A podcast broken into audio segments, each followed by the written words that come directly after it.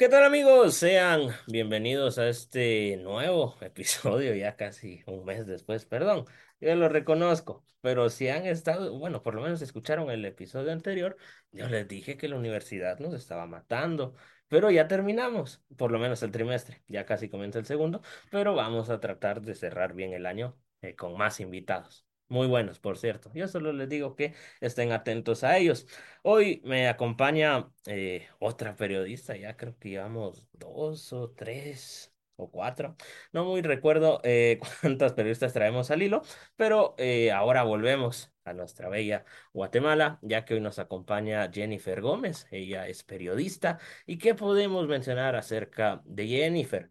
Del 2011 al 2013 trabajó como reportera, redactora y fotógrafa en siglo XXI. Además, del 2013 a la actualidad, o por lo menos hasta la fecha que se está grabando esto, y esperemos sean muchos años más, se encuentra trabajando como reportera, redactora y fotógrafa para la sección de deportes de Prensa Libre. Si ustedes nos escuchan de otro país, ¿qué es Prensa Libre? Pues básicamente es un periódico eh, de Guatemala, de los más importantes. No vamos a meter aquí publicidad, pero ya Jennifer nos va a decir si sí es el, el, el más importante o no. ¿Qué más podemos mencionar? Eh, de Jennifer fue enviada a cubrir el Mundial Sub-20 en Colombia. Dicho mundial fue el primer mundial de Guatemala eh, de fútbol 11, eh, que ya estamos a, un par de meses de disputar nuestro segundo mundial. Además, también fue corresponsal en los Juegos Olímpicos de Río 2016. Esta chica hace de todos, la verdad.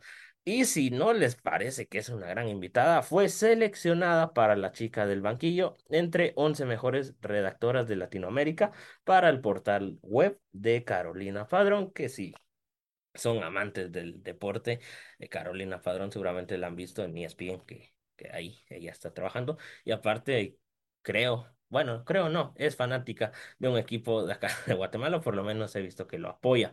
Eh, ¿qué más podemos mencionar de Jennifer? Ya me gusta hablar un poco sobre ella. Ha viajado alrededor del mundo, aparte de Colombia y Río eh, y Brasil. Ah, viajó a Italia, Barcelona, Grecia y gracias a su trabajo ha podido hablar con varios deportistas sobresalientes de Guatemala. Así que qué amplio currículum, la verdad, que tiene Jennifer y y nada, los invito a acompañarme en este nuevo episodio. Jennifer, bienvenida. ¿Cómo, cómo te va luego de esta gran introducción que te acabo de dar? ¿Cómo te encuentras? Hola, buenas noches. Pues primero que nada, feliz porque al fin logramos grabar. Ahí no habían coincidido nuestros tiempos y todo, pero pues al final estamos aquí. Eh, muchas gracias por esa introducción. Eh, la verdad de que sí han sido ya varios años eh, de ser periodista de deportes, una aventura genial en mi vida, eh, mi gran pasión y pues contenta de poder acompañarte. Ustedes estarán preguntando, porque Jennifer dijo que no habíamos podido grabar. Pues veníamos en negociaciones, ya hace incluso meses me atrevería a decir que se hizo el primer contacto y, y no se había dado hasta hoy. ¿Cuándo se está grabando? Ustedes no lo saben, pero lo van a escuchar muy pronto. Eso es Eso es, un- eso es seguro. No sé cuándo, pero lo van a estar escuchando eh, antes que se acabe septiembre. Eh, bueno, Jennifer, ya que te conocemos un poco, eh, me gustaría de tu propia boca escuchar quién es Jennifer Gómez, quién es la profesional y si también nos querés compartir la persona que está detrás, adelante. Pues a ver, para que exista la Jennifer periodista, existe la Jennifer persona normal, digamos antes. Eh, pues soy una chava que ama lo que hace, ¿verdad? Que desde chiquita creció viendo deportes. eh, pues gracias a mi papá yo miraba fútbol desde pequeñita y desde ahí empezó como esa afición, primero al fútbol y después a todos los demás deportes, ¿verdad? Porque así como que empieza uno viendo fútbol y después te quedas viendo un canal de deportes y entonces empiezas a ver que existe el tenis, que existe el básquetbol y, y así te va, te va gustando, ¿va? Entonces, pues así empecé yo. Eh, soy una chava, como te digo, súper apasionada por lo que hace.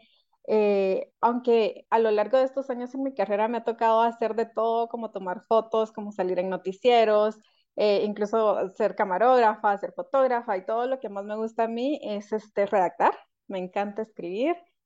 Creo que por lo mismo me encanta leer. Entonces, es curioso que me encanta leer un montón y casi no leo cosas de deporte, sino leo más otro tipo de literatura, pero creo que se complementa re bien con mi trabajo.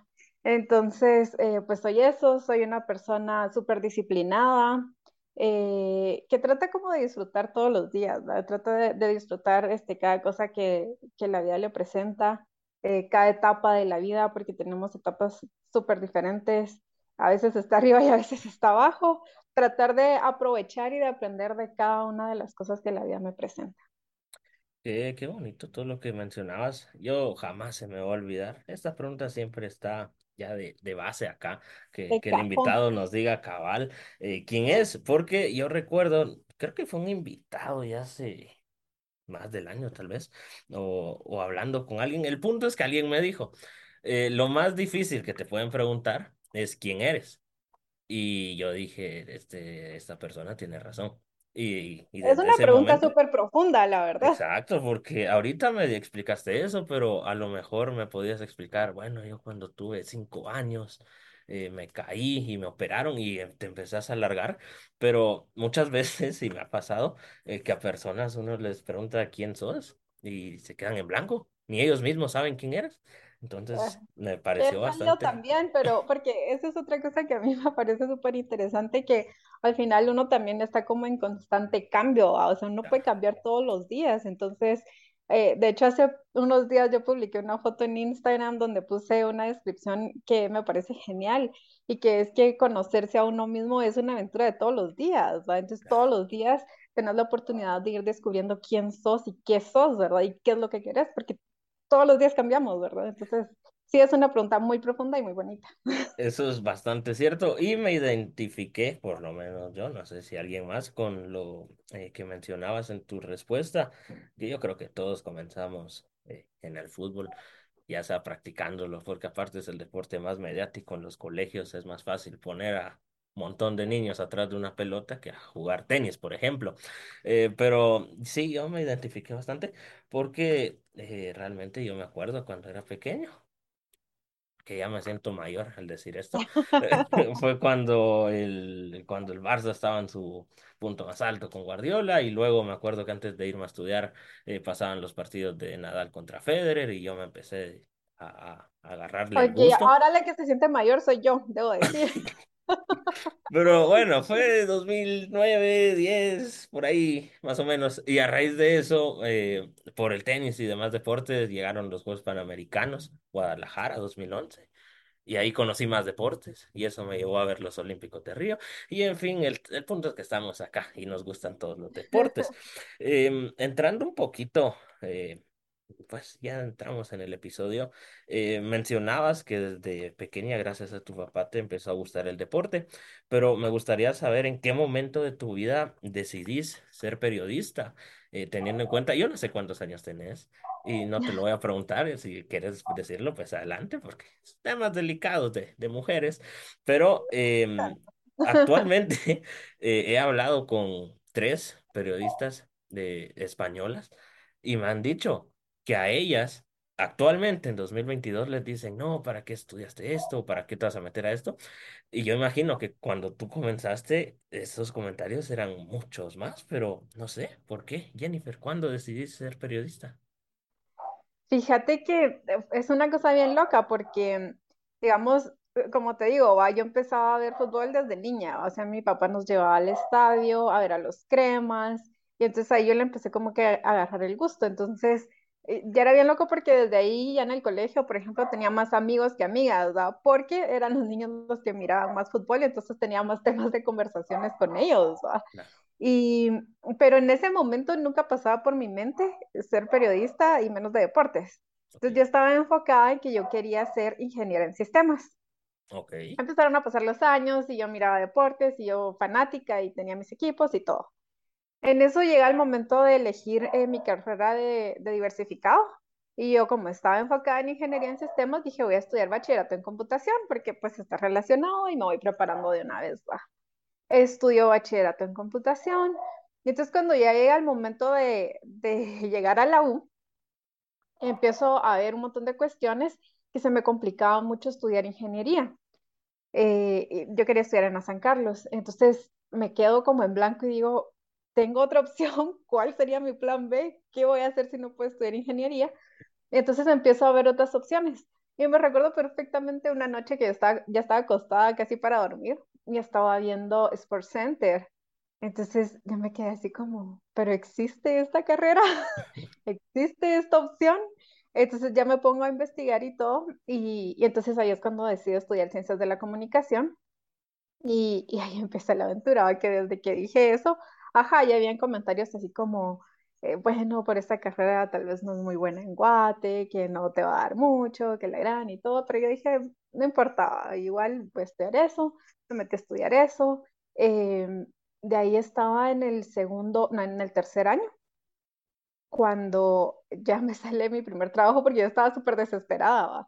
Y así como ya quiero empezar a trabajar de esto, ¿va? Entonces fue cuando me sale el, el trabajo en siglo XXI y pues ahí comenzó mi gran aventura y cero arrepentida de mi decisión.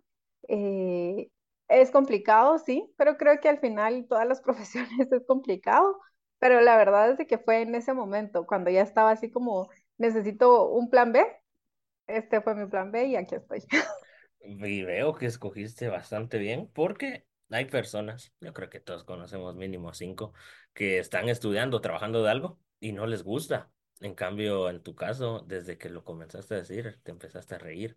Ustedes no lo están viendo, o tal vez ven el reel de esto, no lo sé, pero sí se te notó que estás apasionada. Y segunda respuesta que me das, y me vuelvo a sentir identificado, porque yo me acuerdo, y conmigo no fue Sports Center, sino que fue un programa español de deportes, no sé si lo conocen, se llama El Chiringuito, en 2018 a mí me lo enseñan y yo dije, Está en plena polémica ahorita, por cierto, ahorita pero sí, en ese momento no tanto, pero eh, a mí me lo enseñan y yo dije, se puede vivir hablando de lo que me gusta. Pues yo era más pequeño y dije, pues a ver qué pasa, porque yo a lo largo de mi vida intenté estudiar tres cosas. Bueno, quise, porque hasta ahorita me metí a la U, pero tuve tres opciones y todas así bien distintas hasta que me decidí a esto. Y mm, volviendo a tu respuesta, porque a mí me gusta hablar, yo me distraigo bien fácil. Eh, volviendo, eh, mencionaba que sí, sos bastante apasionada y te tocó eh, en tu primer eh, trabajo en siglo XXI, estabas en tercer año. Ahí, si ustedes quieren, saquen sus matemáticas. Yo, la verdad, no me las complico, no me gustan los números. Pero, eh, Jennifer, ya que mencionaste eh, anteriormente que te gusta redactar, te gusta, o te ha tocado más bien tomar fotos y hablar delante de cámara, eh, me gustaría saber qué tan complicado llega a ser eh, un periodista completo. Yo le llamo completo, no sé, me gustaría que me contés porque en mi experiencia de la universidad nos han dicho un buen periodista o periodista completo, más bien, es aquel que te redacta, te toma fotos y te habla. Pero qué tan complicado llega a ser eh, ser experto, por lo menos, o defenderte en estos tres campos. Pues mira, yo creo que depende mucho, porque como te decía, a mí lo que me gusta, pues ahora ya le agarré el gusto a muchas cosas más, ¿no? Porque ahora hasta está el tema digital y todo el rollo, y la verdad es que también me gusta un montón. Pero digamos, eh, a mí me gustaba un montón redactar, entonces yo estaba como muy enfocada en eso. Eh, digamos, eso no se me complicaba porque pues creo que es mi talento. Entonces de ahí empezaron a llegar estas otras oportunidades, estas responsabilidades que tenía que cumplir, que era así como, me, tenés que tomar fotos, por ejemplo, ¿va? que digamos en la U me enseñaron, pero definitivamente no es lo mismo lo que te enseñan en la UA cuando ya salís y estás ahí en la cancha y tenés que tomar las fotos. ¿va? Yo creo que fui muy afortunada porque también tuve compañeros que fueron muy buena onda y que me apoyaron un montón, me ayudaron, les aprendí un montón. Entonces, mira, es complicado en el tema de, de qué tanto te gusta, en el tema de qué tanto sabes sobre eso, eh, pero creo que todo se va, se va facilitando cuando tú le pones empeño o cuando le pones disciplina. Entonces te enfocas en eso, te enfocas en aprender y, y vas saliendo y de ahí lo vas haciendo bien, va, vas mejorando. A mí en lo personal, lo que más me costó fue salir frente a la cámara. Y de hecho te podría decir que hasta hoy todavía me pongo nerviosa cuando me toca salir frente a la cámara, pero digamos que es cuestión de práctica, ¿va? Mucho es cuestión de práctica. Y, y ahora, digamos, eh, me toca a veces hacer un enlace porque Aparte de prensa libre, también estoy en Guatevisión. Entonces, eh, a veces es así como necesitamos un enlace en vivo para el noticiero de mediodía para que hablen de los grupos del Mundial, por ejemplo, o para que hablen de la Champions. ¿va? Entonces no es así como que me preparé un día antes, ay, voy a salir, voy a decir esto, es en el momento, ¿va? entonces ya toca, y ya estando ahí, pues uno lo hace, ¿va? y lo tratas de hacer lo mejor posible. En estos tiempos creo que es necesario aprender de todo porque tenemos todas estas plataformas, eh, todos estos días de comunicación para poder informar a la gente. Entonces, la verdad es de que lo ideal es de que sepas cómo desenvolverte en cada una de ellas. Y obviamente eso para ti como periodista te abre muchísimas puertas, no solo en el medio que estás, sino como en general, ¿verdad? O sea, para irte haciendo tu nombre, para darte a conocer, que pues ahora es algo súper importante, creo yo. Entonces, es complicado, pero es posible. O sea, es cuestión de pura práctica, de disciplina, como te, te repito otra vez, pero se puede, o sea, es posible. Sí, es que es un tema complicado porque bien mencionabas que hay, obviamente es muy difícil decir, ah, a mí se me da bien los tres. Ya está un poco creído, podría ser que alguien te diga, no, es que a mí se me facilita todo. Pero em, ahora, en estos tiempos, por ejemplo, a mí me tocó aprender a tomar fotos en línea. Eso está un poco complicado porque en mi vida había agarrado una cámara y que me digan, eh, tomate 10 fotos eh, de X cosa de adentro de tu casa, la verdad no me complicaron tanto, eh, pero pues no era lo mismo presencial. Claro, fíjate que cuando yo llegué a siglo XXI, bueno, cuando me llamaron para hacerme la entrevista y todo de trabajo, a ver si me hackearon o no, me dijeron que llegara el fin de semana para hacer unas pruebas. Y yo llego el fin de semana y me dicen, mira, tenés que ir a este torneo de tenis y vas a ir a tomar fotos. Ahí me dan la cámara y así como nunca había tenido una cámara así en mis manos, ¿va? Y yo, ok, va. Y entonces fui, pero iba con un compañero. Y entonces le digo, ala, ayúdame porque ni siquiera sé cómo se enciende esta cámara, ¿va? Y él así buenísima onda de sí, fijo aquí, que la irán y todo. Y entonces ya tomé las fotos, no fueron las mejores fotos definitivamente, pero pues ya con el tiempo y la práctica fui mejorando un montón. Es que eso es al final lo que ah, lo hace a uno sobresalir, siento yo, que es la práctica, porque muchos estudios y todo, pero nunca lo pones en práctica. Pues ahí está la cuestión. Y de hecho, escuchando tu respuesta me surgió una duda porque yo lo intenté algún par de veces y, y el sueño siempre se hundió a los tres días. Jennifer, ¿nunca te ha llamado la atención escribir un libro o algo ya que te gusta redactar? ¿O ya escribiste un libro? Aunque no No, lo publiques, sino que una noche estés y digas, mi mente empieza a trabajar y, y vas redactando o nunca lo has hecho? ¿O te gustaría? Ah, sí, lo has hecho. Sí, fíjate que desde chiquita, ahora que lo pienso, yo me recuerdo que cuando era niña eh, tenía mi diario y yo escribía todos los días en mi diario. Ajá, y entonces digamos de ahí a los años lo dejé y todo, y mm, de hecho hace poco lo retomé literal con un diario, entonces empecé a escribir, pero eh, sí me gusta escribir de otras cosas, no solo de deportes. Eh, bueno, de hecho, digamos en el trabajo, a veces me ha tocado escribir para otras secciones. Me gusta mucho la ciencia también, entonces me ha tocado escribir, ajá, o me he ofrecido para escribir algunas notas eh, de ciencia, que no soy experta, pero sí me informo y me gusta un el tema. Entonces he escrito así, pero fuera de la oficina, eh, sí he pensado en escribir un libro, me encantaría escribir un libro. He estado en, en cursos de, para aprender a escribir poesía y ese tipo de cosas me gustan un montón. Si, si escribo, tengo un cuaderno lleno de cosas que tal vez algún día se convierta en un libro. Yo no sé, pero a mí la verdad es que escribir es bien bonito, complicado a veces, pero es que es muy bonito, no sé, cuando uno está inspirado y, y tenés mucho que escribir, pues, pues Es una un manera genial montón. de expresarte, ¿no? De expresar tus emociones, tus sentimientos. Aunque es, bueno, así lo veo yo, o las pocas veces que me ha tocado escribir, eh, Ujú. a mí me gusta, pero me gusta más decirlo. ¿Por qué? Porque yo te puedo poner nota. una Te puedo poner una línea y ponerte, no sé, no voy a inventar algo. ¿Qué, qué, qué, qué extraños son tus lentes, por ejemplo? Y lo vas a leer y vas a decir, chica, ¿por qué me está diciendo esto? Pero si yo te lo digo así como, ala, nunca había visto lentes así y, y eso, o sea, me parecen raros y me río, o sea, es eh, la persona que lo está escuchando me va a captar lo que ella quiera. cuando se es escrito, cuando lo digo oralmente, pues eh, yo le doy la entonación que quiero a esa frase. Y es Eso que podría ser, mira, ese podría ser un reto también de la escritura, de poder transmitir realmente lo que quieres decir. Claro. Pero entiendo tu punto de que cuando dices las cosas, o sea, la otra persona está viendo también eh, cómo te expresas, cómo te mueves y tus Ajá. gestos y todo, ajá, que también es una manera de transmitir lo que quieres decir. Porque yo sí intenté, de hecho me acuerdo a la perfección, más o menos a octubre, noviembre, sí, fue más adelante del año pasado, yo subí una historia en Mejores Amigos, es que ah, yo dije, "Ah, voy a ser súper famoso, y me acuerdo que puse, eh, estoy haciendo, porque yo quería, es que yo tenía una super idea, que nunca se concretó, algún día, espero, eh, yo quería ir redactando, eh, pues, en un Word, como tipo cuento, de lo que me iba pasando en mi vida. Pero lo quería hacer de manera de la actualidad al pasado. Entonces, ahorita leías algo que decía de, de alguien que decís, ¿y este quién es?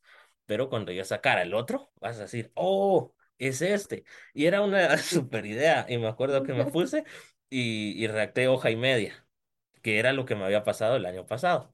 Pero yo dije, esto está muy mal. Ni a mí me gustó porque me faltaban muchas ¿Por cosas, muchos detalles y no me gustó. A mí no me gustó. A lo mejor alguien lo leía y decía, puchica, qué, qué bueno sos. Pero a mí no me gustó. Y me acuerdo que puse una votación. Si quieren leerlo, que me escriban. Y como cinco me pusieron, tenía como ocho. Y como cinco me pusieron, yo quiero y siguen sentados esperando porque nunca se los envié, porque no me Porque gustó el, resultado final. Pero, pero sí, es, fue mi Eso, intento. yo que es algo bien común también. Me imagino que no solo con la escritura, a mí me, me pasa con lo que escribo, que me cuesta un montón. O sea, yo es- es- me siento inspirada, vengo y escribo, y después cuando lo leo es así como, no me gusta, no lo voy a publicar, y te lo guardas y te lo guardas, ¿verdad? Eso siento que pasa un montón. A mí, de hecho, hace, a la fecha que se está grabando esto, vuelvo y repito, como 15 días, algo así, que para la independencia, eh, yo quería subir un reel. Yo el año pasado subí uno, porque me pusieron a hacer un video en la U y se me hizo fácil recortar el pedazo y lo subí para el 15, que es nuestra independencia. Por si alguien dice que es el 15, pues es cuando nos independizamos, hace 201 años ya, qué rápido. Y yo este año quería hacer algo y me puse a redactar, era corto, obviamente, menos de un minuto. Y como 20 ideas y ninguna me gustó hasta que encontré la, la correcta y al final lo subí. Pero es bonito, la verdad, redactar, si no lo hacen, pues, pues bienvenidos. Em, ya, ya que nos quedamos aquí ahí hablando, está, está bastante bien y de hecho, paréntesis, quiero abrir un paréntesis acá, porque yo estoy en un curso de locución que de hecho, ustedes no saben cuándo se está grabando esto, pero Jennifer sí, el domingo eh, es la graduación eh, de, de este curso. Y de hecho, la maestra de ceremonias es Shirley, eh, uy, se me fue el apellido, que también es una periodista, Vázquez, Vázquez, exacto, eh, que también es una periodista eh, de acá de Guate. Y nos pusimos a, hablar. Eh, con unos compañeros, porque yo conozco a Jennifer, otro paréntesis, dentro del paréntesis, porque ella llegó un día a la U, bueno, llegó es muy grande la palabra decir llegó, pero ajá, se unió más bien a nuestra clase en Zoom y yo ahí la conocí y luego de sacar mis propias conclusiones, yo saqué que Jennifer realmente es una exponente del periodismo femenino acá en Guatemala, porque no hay muchas y todo lo que has hecho. Yo ni mencioné que trabajabas en Guatevisión y ahorita me vengo enterando a medio episodio, pero has hecho muchas cosas y, y sí, son contadas las que están sobresaliendo dentro del deporte del- y del periodismo, y sos una de ellas. Y me gustaría eh, preguntarte, ya que llevas mucha experiencia y has estado en todos lados, ¿qué tan complicado es el periodismo acá en Guatemala? ¿Qué tan complicado es eh, sacar una nota? ¿Qué tan peligroso llega a ser? Eh, ¿qué tantos comentarios te llegan a decir porque seas de Guatemala y querrás estudiar periodismo? No sé, contanos. El periodismo en general. Ah, en en general. Pues fíjate que, bueno, he visto eh, de otras secciones y todo, y por experiencias que yo he vivido, que he vivido muy de cerca, eh, a veces puede llegar a ser muy complicado. En el deporte uno creería que no tanto, porque uno dice, ay, es deporte, ¿va? o sea, todo está bien, todo es alegre, todo es divertido, pero siempre están estas notas complicadas porque al final el deporte siempre está ligado a la política. Entonces ya cuando hablas de política ya se complica todo, ya existen intereses, ya, ya es diferente. Entonces, eh, por ejemplo, están las notas diarias de la Champions, de la Liga Nacional, que como te digo, es súper divertido, es, son notas light, digamos, notas eh, que disfrutas escribir y todo. De ahí están estos temas complicados, como por ejemplo lo que está pasando ahorita en, en Guatemala con el tema del Comité Olímpico Guatemalteco y el Comité Olímpico Internacional, que estamos a nada de que suspendan eh, a los deportistas, ¿verdad? Al deporte nacional. Entonces están este tipo de notas difíciles y me refiero a difíciles porque, eh, como te digo, porque son notas políticas, ¿verdad? Porque son notas que, que ya mezclan otro tipo de intereses de personas que tal vez no están enfocadas realmente en el deporte, sino que tienen otro tipo de intereses como interés en el poder, como eh, tal es el caso de, de ahorita, ¿verdad? Entonces, mira, en el tema de las redes sociales, yo siento que es cuestión de aprender a manejarlo. A mí no se me ha complicado tanto, o sea, a mí, por ejemplo, no me molesta o no me afecta realmente cuando viene alguien y me escribe en redes sociales que, por ejemplo, yo estoy apoyando a X persona, ¿verdad? Yo estoy apoyando al Comité Olímpico Guatemalteco o estoy apoyando a, a cierto atleta o estoy apoyando, no me molesta, porque realmente no me quita ni me pone, yo sé lo que hago, yo sé mi trabajo. Hay personas a las que sí les afecta, porque a veces también no es mucho, o sea, ahora ya sabes cómo son las redes, ¿verdad? Que cualquier cosita se puede volver súper grande. Y hay personas a las que sí les afecta. Pero más allá de eso, yo creo que lo complicado a mí no me ha pasado, pero sí he visto compañeros muy cercanos que les ha pasado, que sí llegan a haber amenazas. O sea, no voy a dar nombres, no voy a señalar porque tampoco tengo, ah, porque tampoco tengo pruebas, pero digamos que sí los han amenazado, ¿verdad? O sea, por una nota de la FedeFood o una nota del Comité Olímpico, una nota de alguna federación. Y entonces ya cuando se empieza a cuestionar a estas entidades, sí es peligroso, o sea, sí puede, puede llegar a ser muy peligroso. Entonces, va, y eso pasa en el deporte. Ahora, fuera del deporte, imagínate, es muchísimo más, ¿va? O sea, yo ahí no tengo mucha experiencia, como te digo, pero sí he visto. O sea, sí conozco personas que se han ido de Guatemala porque los han amenazado por una nota que publicaron, ¿va? O, o, también está esto de que a veces eh, te vetan en los estadios, o sea, te dicen ya no puedes entrar al estadio porque publicaste esto. Entonces, pasa, sí pasa bastante. Es que me, me llama la atención porque yo creo que, si mi memoria no me falla, creo que sos la primera eh, periodista de, acá de Guate. No, creo que sos la segunda, no, no muy recuerdo. Pero hablando con otras personas de otros países, yo les siempre les pregunto por por conocer, porque yo no conozco. Y yo siempre tengo la idea que, por ejemplo, cualquier país que uno, que no sea el tuyo, ellos te van a dar lo que ellos quieren que uno vea de ese país. Entonces, eh, yo les pregunto cómo es adentro y se me han comentado que, que no es tan, tan peligroso o no me han dicho lo que me estás contando, eh, pero sí es complicado. Eh, y Jennifer, me, me llamaron mucho la atención y me gustaría que des, normalmente los consejos los pido al final, pero mencionabas que los comentarios ya no te afectan. Imagino que es porque ya has madurado y tenés mucha experiencia y sabes que, que un comentario de, de Juan-22 no existe ese Juan, pero aquellas personas que están comenzando o que lleguen a escuchar esto y a ellas sí les afecte, ¿qué les podrías aconsejar?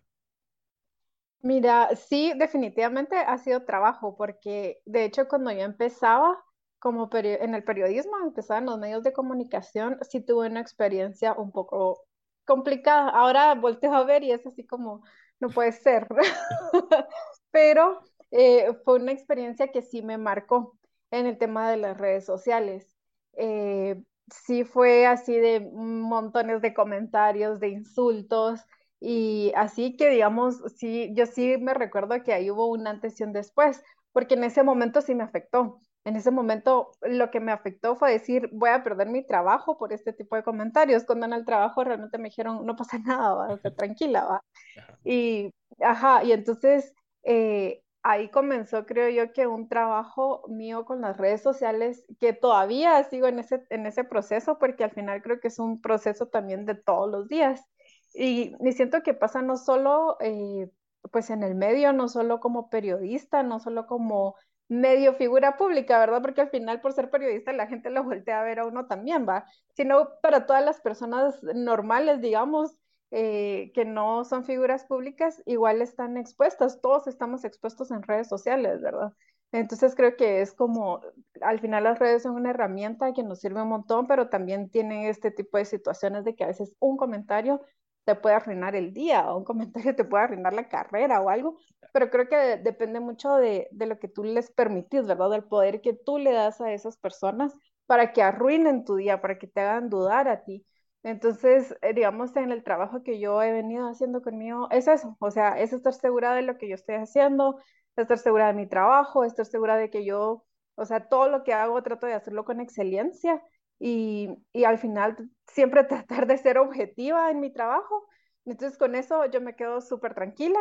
Eh, al final también cuando leo algún comentario, porque de vez en cuando me siguen llegando los comentarios negativos, es así como, o sea, ni siquiera me conoce, ni siquiera lo conozco, porque le voy a permitir que me arruine el día? ¿va? Entonces solo no pasa nada, pero creo que sí es un trabajo que todos deberíamos de hacer eh, de todos los días, de estar seguros de nosotros y de no darle ese poder a los demás para que pues puedan influir en, tu día, influir en, lo que tú sos.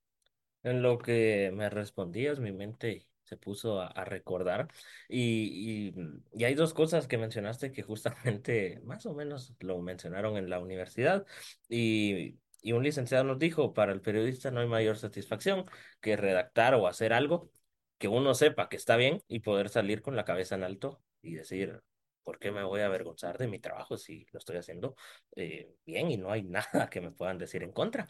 Y, y mencionabas algo de redes sociales, y es muy cierto que las redes sociales en teoría nos iban a ayudar a comunicarse más fácil entre los seres humanos, y muchas veces hasta es lo contrario, porque ahora cualquier persona en un perfil falso eh, te empieza a hablar cosas que, sí. que, que en persona jamás te diría. Pero no sé si te ha tocado, bueno, ya mencionaste un par, pero algún caso que digas, no, sin dar detalles, que digas, no, a lo mejor no de perder tu trabajo, pero que hayas dicho, esto sí me dolió aquí en, en mi corazón, que me hayan dicho. No sé si tengas.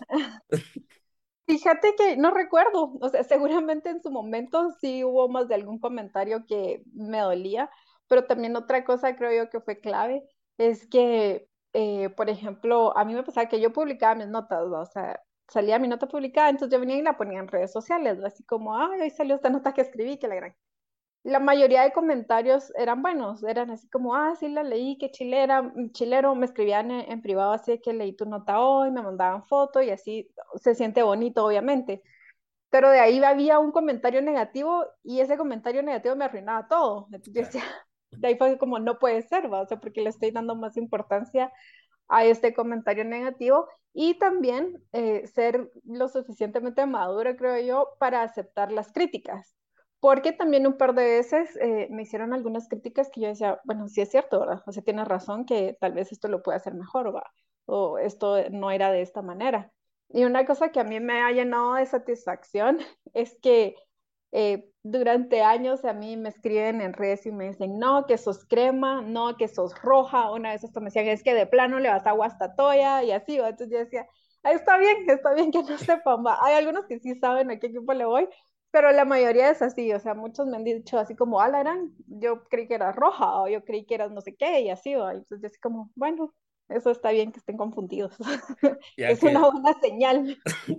ya que mencionaste a este tema, pues entremos a este tema. Yo creo que sos de un equipo, no lo voy a decir. Al, al, al final, cuando se acabe la grabación, te O lo digo. sospechas. Eh, ¿por qué? Porque obviamente, como íbamos a hablar, te, te investigué de todas las enfermedades que has tenido y toda tu vida, y me topé con un par de cosas que yo dije, puede, puede que. Interesante, Ajá, dijiste, yo dije, esto lo guardo y cuando estemos hablando lo voy a sacar, pero más adelante. Eh, obviamente estamos hablando de redes sociales y, y me gustaría preguntarte, ya que sos una eminencia dentro de- del periodismo, eh, ¿cómo miras el periodismo que se da en redes sociales? Que ahora cualquiera puede ser periodista. Hay un accidente, sacas tu teléfono, subís una foto y todo, toda tu colonia te pone, ah, gracias por informar, no sé qué, y eso uno dice, ah, ajá. Cuando uno sube algo y te dicen eso, uno se viene arriba y dice, no, puchica, yo estoy bueno para esto, y aunque jamás haya estudiado la carrera, pero ¿cómo miras estas eh, noticias falsas que se llegan a ver dentro de las redes sociales? Mira, es bien complicado porque, o sea, lo que hablamos, va, que al final deberían de ser una herramienta y son una herramienta para muchos, una muy buena herramienta, creo yo, que los periodistas deberíamos de aprovechar. Y siento que algunos sí lo estamos haciendo y otros no. Y, y entonces está esto que tú mencionas de que ahora cualquiera viene y publica una foto, ajá, de un accidente y todo. Y entonces a mí me parece chilero de que exista como este tipo de comunicación porque ya no está solo encerrado como en este grupo de periodistas, sino ahora cualquiera viene y te puede informar, siempre y cuando sea de verdad, ¿va? De ahí está este lado complicado de todas las noticias falsas que yo no sé, la, realmente no sé cuál es la manera de, de controlarlo, la manera ideal de poder controlar esta situación, porque pues es en todo el mundo, es demasiado, o sea, ni siquiera logro dimensionarlo. Pero entonces estamos los periodistas que tenemos la responsabilidad de no caer en eso, de no caer como en ese juego y de porque vi un tweet de que decía esto, entonces ya le voy a dar retweet, ya voy a empezar a comentar. No, o sea, yo creo que, que vale más como ir a verificar toda la información y aunque lo digas tarde, digamos, porque ahora con las redes casi todo es así como tarde, porque todo el mundo quiere así tirar la noticia en el momento. Entonces, aunque vayas tarde, pero que vayas de la información que es que es la información correcta, que te tomes tu tiempo tú de investigar y entonces al final esa va, a ser la diferencia, eso es lo que va a marcar la diferencia con todas las falsas noticias que, te vas a encontrar en redes, que son un montón y que a veces uno puede caer, ¿me entiendes? O sea, a veces uno puede caer, pero lo importante es tener, aprender la lección y ahora ya no dejarte llevar como a la primera, sino hacer tú realmente tu investigación para poder informar de la mejor manera la información correcta. Yo creo que esto que acabas de mencionar aplica para cualquier persona. Uno se mete, por lo menos a mí y a mi círculo eh, cercano de amigos, eh, me pasó porque yo, soy, yo ya lo he mencionado antes, yo odiaba TikTok, TikTok y yo éramos como ¿En agua y serio? aceite. Y yo decía, yo jamás me lo voy a descargar, ahí solo gente que pierde el tiempo y baila. Acto seguido estoy yo ahí usando TikTok casi que todo el Por día. dos. Pero eh, me, me pareció, y con todo lo que está pasando en el mundo, a lo mejor fuera del deporte, con tantas guerras que se están dando y todo, yo me acuerdo que una noche yo estaba viendo TikTok y de repente me salió eh, un, un video que decía que el- yo creo que el 7 de agosto o de septiembre nos iban a bombardear. ¿Por qué? No sé, nos iban a bombardear, que Rusia iba a bombardear Guatemala. Y yo dije, no creo. Pero yo y la parte de mí me dijo, ¿y sí, sí? Y yo dije, bueno, voy a investigar. Yo tengo la dicha que tengo a un, eh, a un, a una persona que trabaja en el Minex, entonces yo todo lo que tiene que ver con política y todo, yo le digo, vos mira, sí o no, y me dice sí o no. Y yo le dije, me dijo, no, yo no he visto nada. Hasta él se puso a ver y, y, y todo. Ajá, lo pusiste nervioso. Y varias personas que teníamos cercanas sí lo empezaron a decir. Y yo dije, no, hombre, no, no, es que hay noticias que sí son muy falsas. O sea, uno las ve y dice, esto es, esto es imposible. Más el año pasado y antepasado, por lo menos acá en Guatemala, con tanto tema de vacunas y, y demás temas complejos, Había mucha desinformación y había gente que uno miraba que, que compartía cualquier cosa en Facebook que ah, daba hasta penita decirle, no, no, borra eso que subiste, hombre, ¿qué estás haciendo? Pero en las redes Así sociales, como si no reenvías este mensaje, así, exacto, te ¿cuán- cobrará. ¿cuántos mensajes, no? ¿Cuántas cadenas que mandan principalmente las tías, va, que, que están usando WhatsApp o que va a cambiar de color azul y no sé qué, que son cosas que obviamente uno que está metido en esto no sabe que no es real, pero hay personas que tan fácil caen y que andan compartiendo y desinformando a las personas. Me Sí, la verdad gusta, que la desinformación se me hace que es así de verdad un monstruo gigante contra el muy que nos grande. toca batallar, ajá, o sea, batallar todos los días. Y también hay cosas que ya no podemos controlar, que es lo que la gente se cree, ¿va? O sea, la gente puede venir y creerse, ajá, ese tipo de cadenas, ¿va? Pero digamos, entonces nuestro deber sería investigar, publicar la información correcta y esperar que en algún momento la lean, ¿verdad? Exacto. Y Jennifer, te pregunto, a lo largo de tu carrera, ¿has dado alguna exclusiva?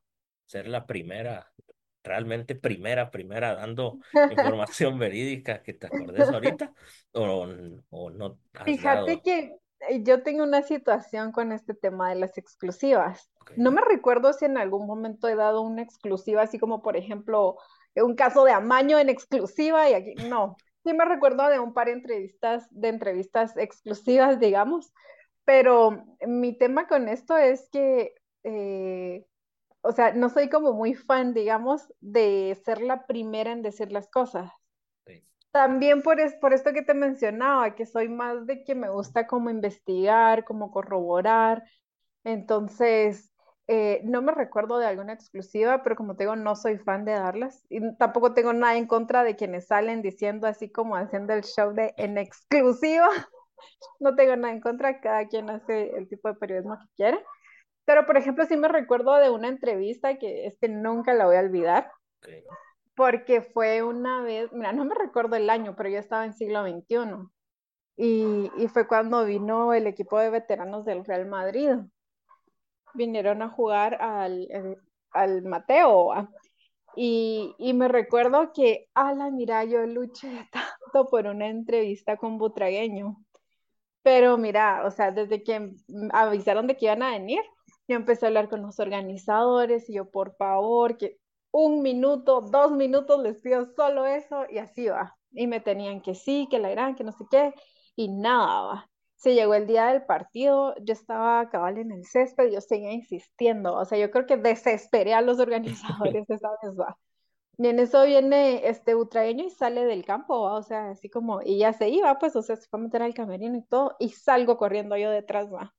Entonces llego a la puerta de, de los pasillos, ¿va? Del camerino, y ahí está uno de los organizadores, y yo le digo, pero por favor pregúntele, solo necesito cinco minutos, es lo que le pido, o sea, nada más. Y me dice, "Ah, la gran, va, está bueno, y entra, ¿va? y le fue a preguntar. Y en eso sale así como, dice que sí va. Y yo, ah, la gran, qué buena onda. Entonces, un poquito caminé, entonces ahí estaba. Y ahí parados, mira, platiqué con él por cinco minutos y, y solo conmigo habló, o sea, no habló con ningún otro medio, porque de ahí saliendo y pues para el aeropuerto de una vez. Entonces me recuerdo que esa vez, este, ah, me dieron doble página, yo estaba súper feliz. Porque, no, ay, sí, dos páginas. Y me recuerdo que el titular era Cabales, se va cinco minutos con Emilio Butragueño. Porque te lo juro, así con el reloj. Así cinco minutos. Entonces, esa entrevista creo que fue muy genial y fue exclusiva, digamos, porque fue solo con, con Siglo en ese momento. ¿Y cuántas cosas que te pudo haber dicho ahí pudiste publicar que nadie iba a tener? Porque debían decir que no habló con nadie más. Sí, no hablo con nadie más. Fíjate que platicamos un montón de cosas. Lamentablemente por el tiempo no fue como que entramos en mucho de, detalle, va. Pero sí me recuerdo que me contó, a mí, como te digo, me gusta escribir, me gusta como literal contar historias, va. Entonces ahí sí que casi que escribí desde el momento en el que salieron de España, cuando llegaron aquí a Guatemala, una como crónica, va, de, de su venida a Guatemala, de lo que le había gustado de Guatemala, de la Quinta del Buitre, ay, hablamos de un montón de cosas, pero fue genial, la verdad. Escucharlo de él, digamos, o sea, de esos momentos gloriosos con el Real Madrid, fue algo genial. Yo estaba súper chavita, o sea, estaba empezando, pues, entonces para mí fue así como, no puedo creer que estoy aquí, va. Ya que mencionaste esto, me quedaste con la, me dejaste con la duda. ¿Qué, qué le Ajá. gustó de Guatemala? No sé si te La acordás. comida, mira, pues bien, me dijo que la comida, yo esa no se la creí mucho porque pues fue así como súper volando, ¿va? O sea, su visita a Guate fue como súper rápido, pero Ajá, me dijo que le había gustado el clima, eso sí, y eso sí sí, se lo creo porque todo el mundo hablaba del clima de Guatemala, entonces me dijo cierto. que el clima, ajá, también hablaban mucho la amabilidad de la gente, entonces dijo que cuando llegó que todo el mundo lo había tratado re bien, que no se imaginaba que en Guatemala fueran tan fanáticos del Real Madrid. Ok, Y así como no tiene idea. exacto. Es que Acá no, no no, sabe. no, no sé si te ha pasado con otras personas, aunque no sean españolas, que uno habla sobre Guatemala y pareciera como que no existimos o no conocen. Yo, de hecho, hace un par de, de episodios hablaba con personas de, de, de España, que he tenido la suerte, y al terminar yo le dije, porque ah, cuando terminemos el episodio vas a entender de qué hablamos. Eh, yo le dije, mira, ¿por dónde nos comunicamos? Yo le dije, si querés, por Instagram o por WhatsApp. Y me Ajá. dijo, en Guatemala usan WhatsApp. Y me dolió, porque me pudo, o sea, lo pude enfocar en, ¿ustedes tienen WhatsApp? O bien de, yo sé que tienen, pero tal vez, por ejemplo, en Estados Unidos no se usa tanto WhatsApp, se usan otras cosas. Y a mí me dolió. Y dije, no, sí, sí usamos. Pero han habido cosas ahí. No sé si te ha pasado que te hayan dicho Sí, como en Guatemala internet o cosas así extremas. Pero, ni sabían que existía Guatemala. Fíjate que otra de mis grandes pasiones es viajar. Me di Entonces, cuenta en mi investigación. Me encanta. Yo te voy a contar de mi primer viaje, pero sí me ha pasado, o sea, que confunden así como Guatemala, ah, eso está en México. Y es como, tú, es otro país, ¿va? O sea, acá. Pero sí, pasa un montón. ¿no? ¿En dónde queda Guatemala? va? Yo, de hecho, no es por quemar, y si ya escucharon el episodio anterior, y si no lo han hecho, los invito. Eh, yo le pregunté a, a la chica que, que es de España, le dije, ¿sabes algo de Guatemala? Y me dijo, yo creo que está, me dijo, está en América. No me dijo, yo creo, ya si me dice, yo creo que está en América, sí estaríamos mal. Pero me dijo que estaba en al América. Y yo, y yo le dije, ¿en dónde? Y me dijo, yo creo que están más o menos hasta arriba a la derecha. Y yo, mientras ella me dijo, yo saqué mi mapa en mi cabeza y dije, ella cree que estamos a la par de Canadá por Groenlandia. Yo le dije, no, no, o sea, estamos más abajo, tampoco tan abajo hasta Sudamérica, pero estamos en medio. Pero son cosas graciosas que van pasando en esta carrera y cuando uno conoce personas de otros países. Eh, Sí, ya estamos pasando un poquito eh, el Ecuador, no sé cuánto llevamos, creo que como 40 minutos. Viste qué rápido se está pasando el tiempo, pero está quedando un bonito todo sí episodio hablo bastante, mira. al final, sí. Pero eh, me gustaría, ya que tocaste el tema de viajes, eh, que comencemos con los dos grandes viajes que yo tengo acá, que fue el Mundial Sub-20 y eh, los Juegos Olímpicos de Río. Em, en el Mundial Sub-20, no sé. Yo tengo mi intuición que no iban a mandar a nadie si Guatemala no clasificaba, porque hubiese sido raro que mandaran a alguien de un Mundial Sub-20, pero ya que Guatemala accede a su primera Copa del Mundo, eh, me gustaría que nos contés todo. Ya que te gusta escribir, ahora háblalo, pero desde que te informan, mira, te vas. Eh, yo creo que sí estuviste en todos los partidos de Guate eh, a nivel de cancha. A lo lejos me acuerdo porque era pequeño y no miraba tanto fútbol nacional. Creo que fue una fase de grupos complicada. Creo que sacamos un empate y eso, y no me acuerdo si ganamos, pero al final nos metimos. Clasificamos de milagro. Ajá, porque yo de hecho, eh, investigando para este episodio, me acuerdo que vi y solo goleadas nos estaban metiendo. Yo no sé cómo clasificamos realmente, pero me Mejor gusta. tercero, si no mal recuerdo. Yo creo que Sí. también porque Acá. ganar, no ganamos. Y partido que jugábamos, mínimo cinco nos caían, pero pasamos, que era lo Pero importante. Y me gustaría que ya, yo ya hablé mucho, te dejo el tiempo, explícanos cómo fue esa travesía, qué sentiste ver a Guatemala en su primer mundial, que muy pocos pueden decir eso. sí, fue una locura, de verdad. O sea, yo tenía seis meses de estar trabajando en siglo veintiuno Entonces, eh, Guate clasifica y todo. Estuve también cuando clasificamos ahí en el, en el Mateo en ese entonces. Desde, ajá, desde ahí ya fue una locura, ¿va? Y mm, en ese momento era un poquito, ahí sí eran menos todavía las mujeres que estaban eh, en los medios, ¿va? En, en deportes. Entonces me recuerdo que habíamos como dos o tres tal vez en la cancha, ¿sabes? Pero digamos, clasificamos, eh, pues yo cumplí mi trabajo, lo disfruté un montón, aparte como aficionada fue genial, en ningún momento fue así de, ay, me voy a ir al mundial, va. No, o sea, no pasaba por mi mente, te lo juro.